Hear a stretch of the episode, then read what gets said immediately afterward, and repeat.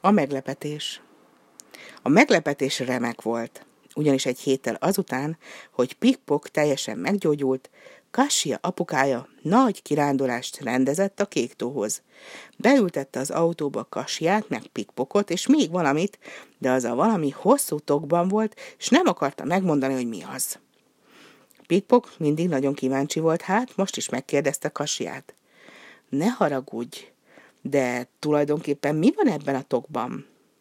Apu megtiltotta, hogy megmondjam. És nem mondhatnád meg legalább egy kicsit? Mert meghalok a kíváncsiságtól. Ne félj, biztosan nem halsz meg.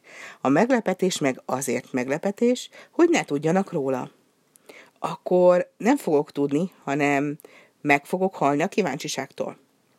Pikpok egész úton haldokolt a kíváncsiságtól, de szerencsére nem halt meg. Először gyönyörű mezők között utaztak, aztán sötét, fenyőerdők között, és mikor az erdő véget ért, megálltak egy nagy tónál. Víz, víz, örvendezett Pikpok. Tetszik itt neked? kérdezte Kasia.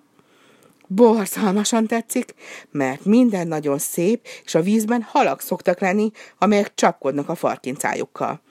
És különben is most jön a meglepetés. Akkor Kasia apukája elővette a kocsiból a ponyvából készült tokot, és a tokból egy hosszú, összecsukható botot, és egy még hosszabb zsineget húzott ki. Ez hát az a meglepetés? kérdezte Pikpok kisé csalódottam. Ez horgászbot. Az apu rögtön beveti a horgot, és kihorgászta neked a legízletesebb halacskát, amely még a farkincájával csapkodni is fog.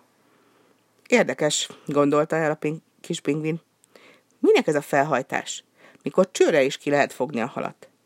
De te operáció után vagy. A fürdés megállhat. Ne haragudj, mondta Pikpok, huncutól hunyolítva szemével. De hallottál már olyat, hogy a fürdés ártott egy rendes pingvinnek? Könyörüljetek meg rajtam, engedjetek fürödni, én meg hozok nektek egy csodálatos halat. Kasia bólintott. De visszajössz hozzánk, ugye? Visszajövök, visszajövök, kiabált a pikpok, és a meredek szikláról egyenesen beugrott a vízbe.